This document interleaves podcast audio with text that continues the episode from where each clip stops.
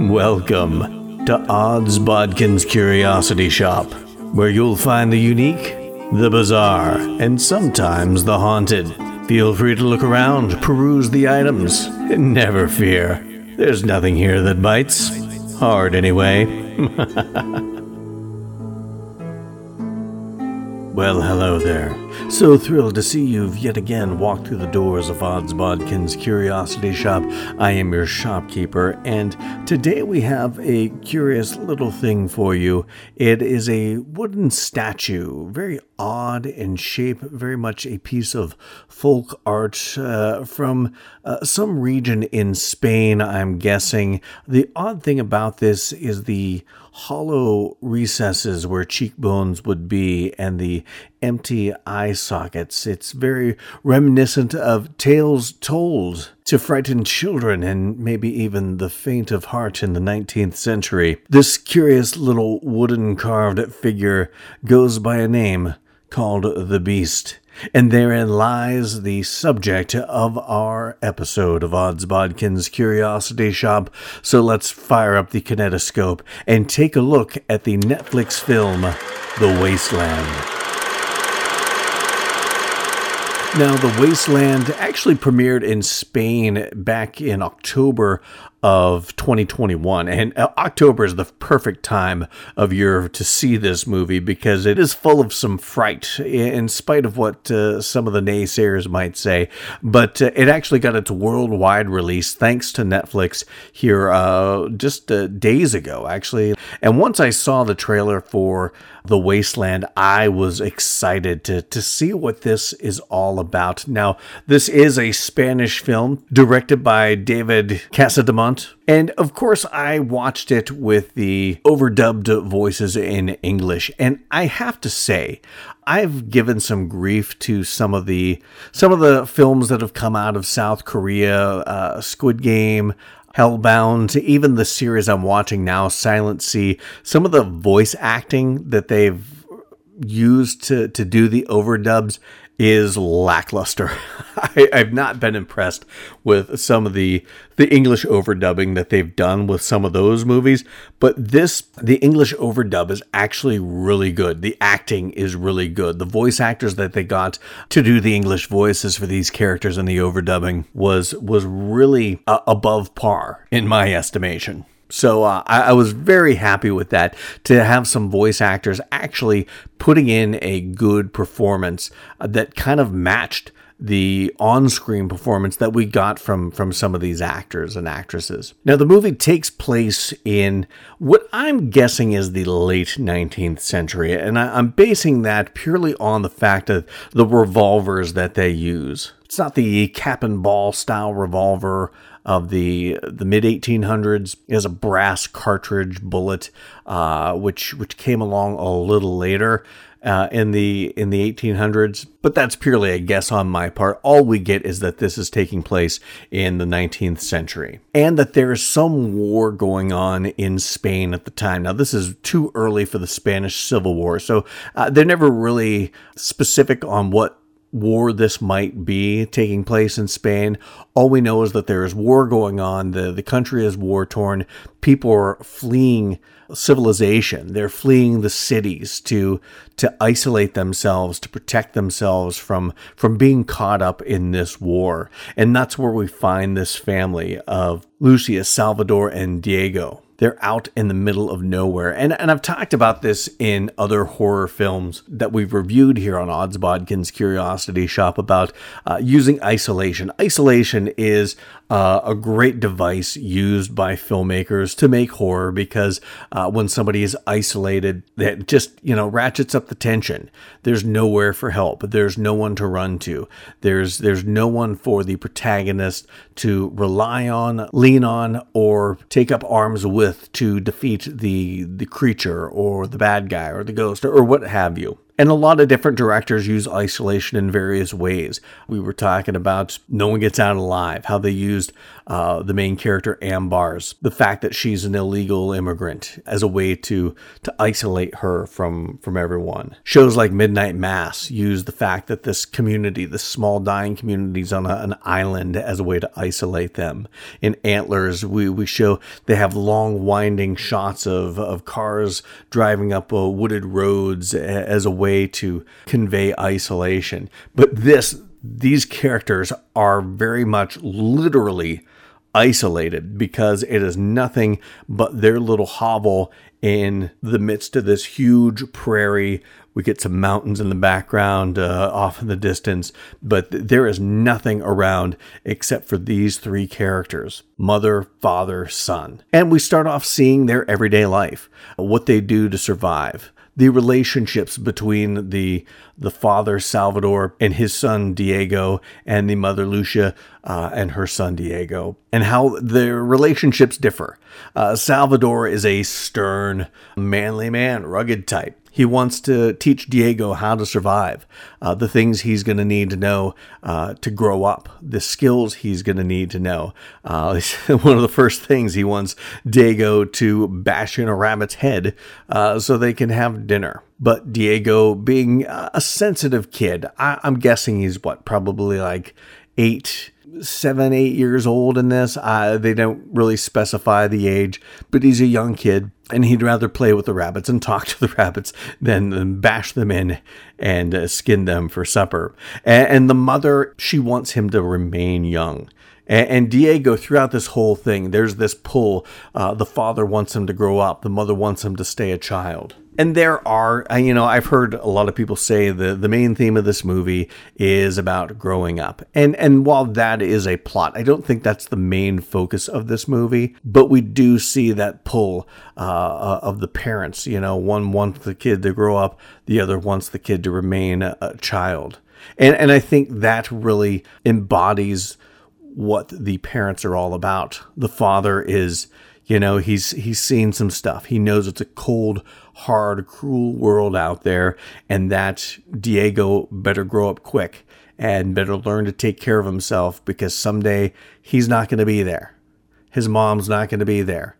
And and the mother she wants Diego to remain young because it reminds her of happier, simpler times and nobody wants to see their child grow up and see the horrors of the world because she doesn't want to face the the horrors that are, are outside. She just wants to live in this little bubble and just pretend like all the the war and the terror that's going on outside isn't happening. And then you've got little Diego being torn in the middle of this. And he is like a lot of kids. Uh, he is like me growing up uh, didn't want to go outside in the dark, was afraid of his own shadow. Um, they set up a weird boundary around the house with these odd looking scarecrows, they call them. And, that, you know, it, it, probably was more practical looking scarecrows to keep things away from their garden. But the, the perimeter of this this property is lined with these and and they tell him and they teach him don't go beyond this line of scarecrows because there's nothing but death out there beyond. And if you stay within here, you'll be safe. And that really adds to the one, the tension of the movie, because once things start getting real, you don't know if this was set up as just a metaphorical boundary against evil or if maybe there is something really evil out there that this may be keeping keeping out, keeping at bay. But we see how they spend their life. Uh, we see the the everyday life of this family, and and it doesn't take much to to get to care about Diego uh, because we really do see this movie. This movie is through his eyes it, it may not be obvious at, at, first, but as you watch it, I mean, even even some of the early shots where Diego's walking with his father, the camera is down at his level. We are seeing this world through Diego's perspective in this movie. But we see the fun aspects of life. We see uh, mother and son picking vegetables and, and making things. But we also get to see a, a darker, creepier side because they tell stories, ghost stories. She's telling Diego ghost stories by the fireside as they're carving these weird little uh, wooden figures. And then the dad kicks in with this ghost story of his own. It's a story of of his childhood when his sister, who it's revealed that she was uh, severely beaten and abused by their parents, um, she starts seeing this beast and she comes to Salvador and tells him she sees this beast and he, he brushes her off and she keeps telling him that the, the beast is coming and, and finally the beast is there and, and Salvador just keeps brushing her off until she eventually commits suicide by jumping out the window. And Salvador tells this story about there's this beast that walks the earth and it preys on people's weakness and fear. And while you may not see the beast, it is there. And once you see the beast, then all the rest of your life is hopeless. And really from that point on, I mean that really sets up the terror because the the telling of the ghost stories is creepy enough. Uh, them carving these weird little wooden figures, uh, essentially toys for Diego to play with. But there's even a scene where you know he's trying to pull out his bedpan from under his bed, and he's got these weird little figures, wooden figures on his dresser, and he's too afraid to get out from under the the covers to to go get his bedpan and ends up breaking it but it's it's these this these little touches, the the ghost stories, these little wooden figures that they're carving, uh, just uh, add such a, a creepiness to it. But then when the father tells this story to his son that he already knows is afraid, and and it really is. I mean, it's it's a metaphor the story he's telling is a metaphor. He's telling it as, a metaphor for his child, maybe even his wife, uh, but it's even a bigger metaphor overall for the movie, which we'll talk about later. But it just adds a level of tension that that's that's really where business picks up in the creepy, eerie department. And there's a ton of that in this movie. I mean, just some of the some of the scenes, like when uh, Salvador is walking Diego in the middle of the night to the outhouse, and like I said, you get uh, so this shot where it's it's down at Diego's level, and he's looking up to see the the backlit dark silhouette of creepy dead trees. It's just it reminded me of when I was a child and and those sort of things, the little hoots and hollers uh, off in the distance in the middle of the night, owls or, or whatever sort of animals might be lurking in the woods. Uh, those sort of things scared me, and and I, I really could relate to Diego in this movie. And they did a really good job of creating an atmosphere that was just unnerving and eerie and unsettling. Now the father ends up having to leave. Uh, they find this this wounded soldier floated down down a nearby stream in a boat. They try to help him, but he's uh, you know he's he's pointing a gun at at Diego and Lucia, and I've heard some people say he killed himself, but I, I don't think he killed himself. I think uh, Salvador shot him from the doorway, and probably one of the most gory. I mean, blew a hole right through the back of his skull, through his eye. It was it was disgusting. Uh, so if you like a little gore, you get a little touch of that. But Salvador is going through his things, sees a picture of his family, and decides that he wants to take this body back to its his family, uh, so they can give them a proper burial, and so they'll know what happened to their father, uh, husband, son, what have you. And he leaves for what is only supposed to be uh, two days, and it turns out to be longer. Uh, weeks, in fact, because uh, we see this kind of montage of the passing of time, and and they lo- cut a little notch for every day he's gone, and the longer he's gone, the more Lucia, the mother, uh, she seems fine at first, and the longer he's gone, the more she, you can tell she's getting depressed. And they finally break out of this montage. Uh, it's supposedly her birthday and she won't get out of bed and Diego's trying to get her to to come celebrate her birthday and that's I believe that's when she starts seeing the beast. And we spend a, a better part of the rest of this movie with Diego and his mother and her slowly turning to this madness where she sees the beast and she's she's constantly shooting at things that we never see if it's there or not. We never we never see what she sees which leads you to wonder is this all a figment of her imagination? Is this the depression of her husband uh, being gone for so long, quite possibly dead?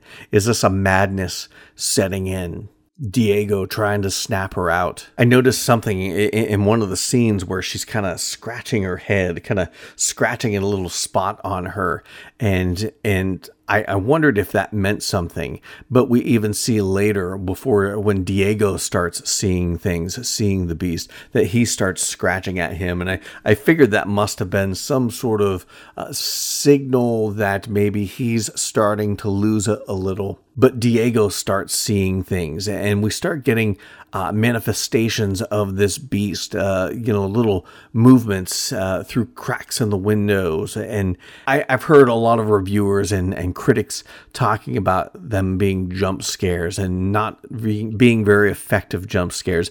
Yeah, there are some of these that are meant to be disturbing, but I don't think any of them are meant to be a jump scare per se. That's this isn't that kind of movie. This is more atmospheric. This is more psychological. This isn't Scream 5 with a bunch of jump scares and a boogeyman jumping out of the closet with a, a knife. It's not that kind of movie. So I, I, don't think the the things we saw with the beast were meant to be jump scares, only to be used as a, a, a way to enhance the and heighten the the tension and the bizarre factor of is this thing, is this beast real or is it a figment of their imagination? Because there are some things you see and you're like, it, has got to be something real. But then you're like, but it could be a figment of their imagination as well. And it all kind of reaches a crescendo. And I'm not going to get into all the, the nuts and bolts of of how this plays out because I want you to watch it. Uh, if you've watched it, you know what I'm talking about, uh, and you don't need me to rehash it. Uh, but uh, if you haven't watched it, there's a lot in, in, here. And Diego is faced with a choice where he either mans up and does what's right. And, and a lot of people I've heard talking about this say that it was unnatural, that all of a sudden he became unafraid. I don't think, I think it came incrementally. I think it uh, started when he saved his mother and then kind of built from there. And that's how things happen in real life. People don't uh, flip the switch and change who they are in the heartbeat, but sometimes a decision has to be made, and you either make the wrong decision and run, or you make the right decision and get your hands dirty and fight. And I think in the in the instance where he saves his mother, I think that is the moment where he just went on instinct and and did what he had to do to save her. And that kind of made him grow up real quick. And up to this point we've never got a really good look at the beast. We've just got uh, shadows moving and, and things moving past windows and little little glimpses which i think was a, a brilliant way to do it. I always love when there's a, a creature or a, a monster in a movie and they don't just put it out in front of everyone uh, right off the bat and give you too much time to to see all the flaws in it. I like when when it leaves things to the imagination, and especially in this case, uh, is the beast real? Is it a figment of their imagination? Uh, if you show it right off the bat, it kind of takes all the doubt away. And and this movie very much is about whether this is real or not. And the beast does make an appearance. It's very wooden in nature, almost like a large manifestation of the wooden dolls. Yet, when it moves across the screen, it, very much floats across the screen, which there again leads you to believe uh, that this thing may not be real. It may still be a figment of a- imagination. Like I said, we're we're seeing this movie. We're seeing everything that's happening through the perspective of Diego. And little kids uh, see things uh, more horrifying than they really are. Uh, kids have really good imaginations. But Diego confronts the beast and, in a way, defeats the beast by defeating his own fear and fighting back. And he takes his wounded mother out as he burns the place down. And it, it seems burns this beast and the end of the movie, we see Diego take his mother to the stream.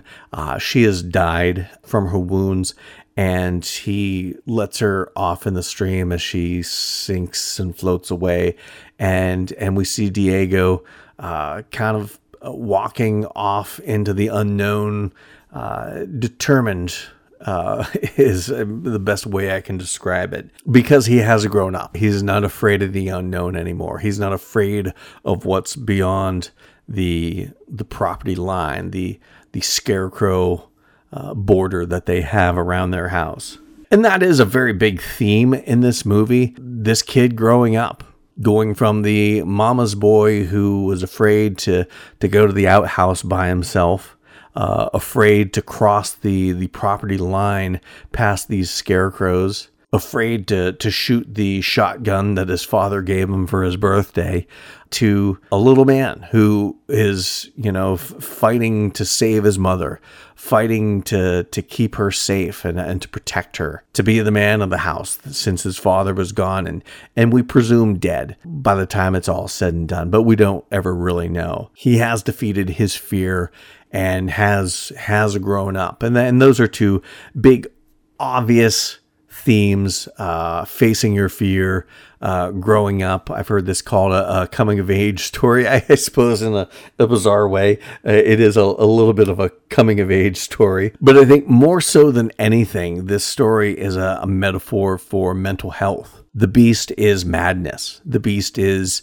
uh, maybe maybe depression. I don't know whether uh, depression or madness is the more apropos analogy as Salvador tells his story about his sister and the beast and how it preys on the weak and the fearful and how it's invisible, but it's always there. His sister was abused and, and probably very depressed. And once she started seeing things, eh, you know, quite literally, once you start seeing things and you let the madness in, as he said, the, the rest of your life is hopeless.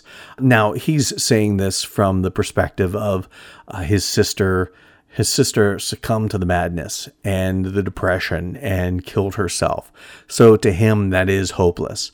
But I think on the flip side, Diego was starting to see this this beast. That's like I said, you know, once once uh, the mother started seeing the beast, she started scratching herself in a very peculiar way, like on the head, and once Diego started seeing this beast, I believe he started doing the same thing. So we we have to ascertain that he was starting to succumb to this madness because he started seeing the beast. But instead of succumbing to the the depression and succumbing to the sorrow of his his dad being gone, quite possibly dead, his mother is is going out of her mind, he fought back. He fought against the the sorrow. He fought against the depression. He fought against the madness. He quite literally fought the the metaphorical figure of madness in this beast and came out the other side. So his father said that once you saw the beast, all hope was lost, essentially.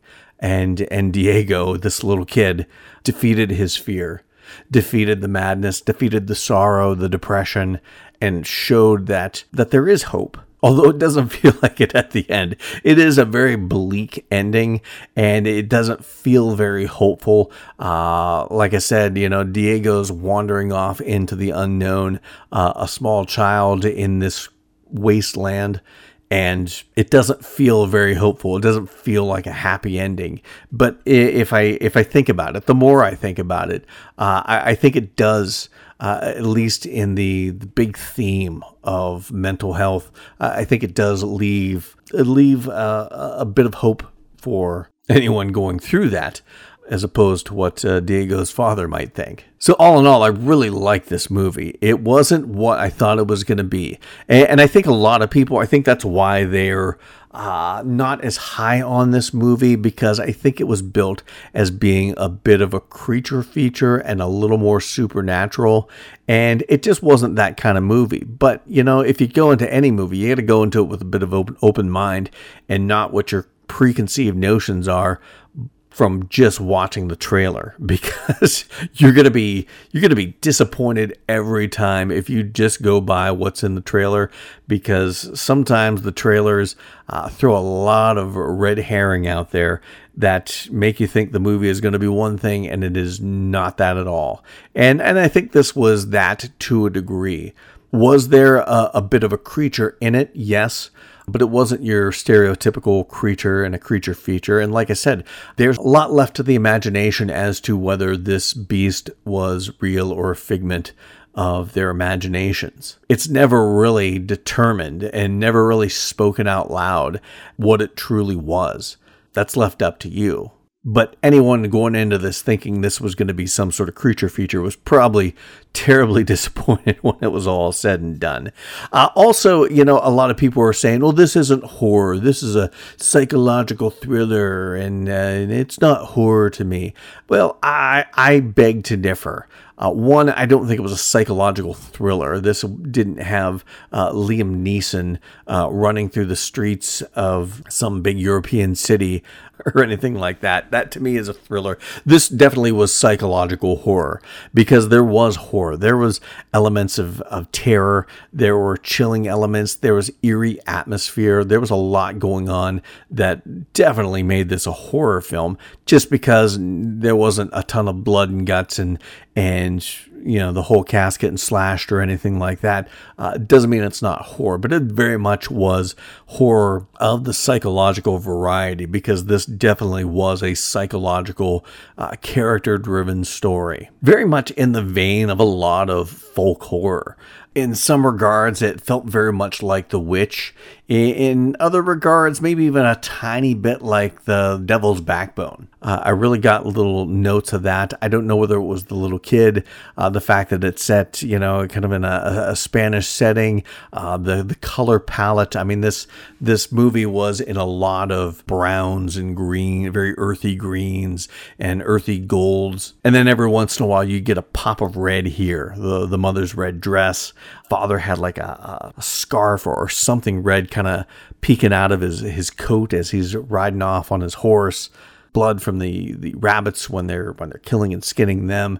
Uh, you'd get little flashes of color to kind of break up the monotony of all these uh, earthy tones, and it was just it kind of had that that look, kind of like Devil's Backbone, felt for me. And I've, it's been a long time since I've watched that, so I may be totally off, but that's how I remember it. Kind of those those golds and, and an earthy color palette to that movie. And I, will say the the cinematography in this was just uh, stunning. There were there were some really beautiful shots. There were also some very frightening shots. Some of the shots with the scarecrow like picket line around this house were terrifying. Some of the shots of the trees at night when, when they're going to the outhouse uh, were, were some terrifyingly uh, effective shots but a lot of the shots on this this vast prairie surrounded by these mountains were just a beautiful landscape and a beautifully shot movie. I thought it was I thought it was directed really well.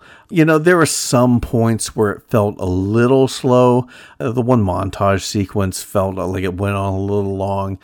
And when they're setting up the fact that the mother is is going crazy from depression. Some of that seemed to go on a little long, but not to the point where I didn't enjoy the movie, and not to the point where I was sitting there watching my uh, phone to see how much longer this was this movie was going to be.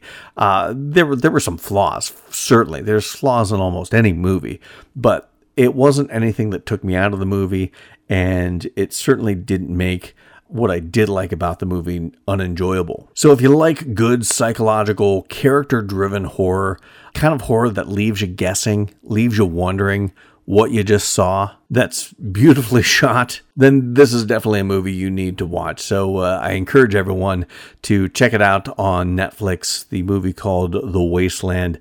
I, if I think if you go into it with the right mindset, an open mindset, with no preconceived notions about what you think this movie is going to be or supposed to be, I think you'll come out enjoying it uh, when it's all said and done. So I want to thank everyone for taking the time to listen to my thoughts on Netflix The Wasteland. Check out our Facebook page, Odds Bodkins Curiosity Shop on Facebook. We've got, there's tons of stuff coming out right now. We're getting lots of trailers for things coming out uh, later this winter. Uh, so I'm always posting trailers to some of the movies and some of the TV shows and series that are coming out as soon as they're uh, available. Always posting articles on some of the things coming up and some of the things I think uh, you'll find interesting in the world of horror, fantasy, and science fiction. And check out Odds Bodkins Curiosity Shop on Facebook to find out what we're going to be talking about next because we've got another episode coming up on Monday. So uh, be on the lookout for that. And like I said, go to the Facebook page to find out uh, what we're going to be talking about then. Well, thank everyone for listening. Please, wherever you're listening to this podcast, uh, please subscribe, download it, uh, share it with your family and friends and neighbors. Uh, share it with grandma. You know she loves a little horror fantasy and sci fi. Also, leave a review. Five stars would be awesome, but whatever review you give us, uh, we certainly appreciate that and thank you. So until next time. Thank you for visiting Odds Bodkin's Curiosity Shop. We hope that you found something to your liking and visit the shop again soon. But even though you may come back, you never really get to leave Odds Bodkin's Curiosity Shop.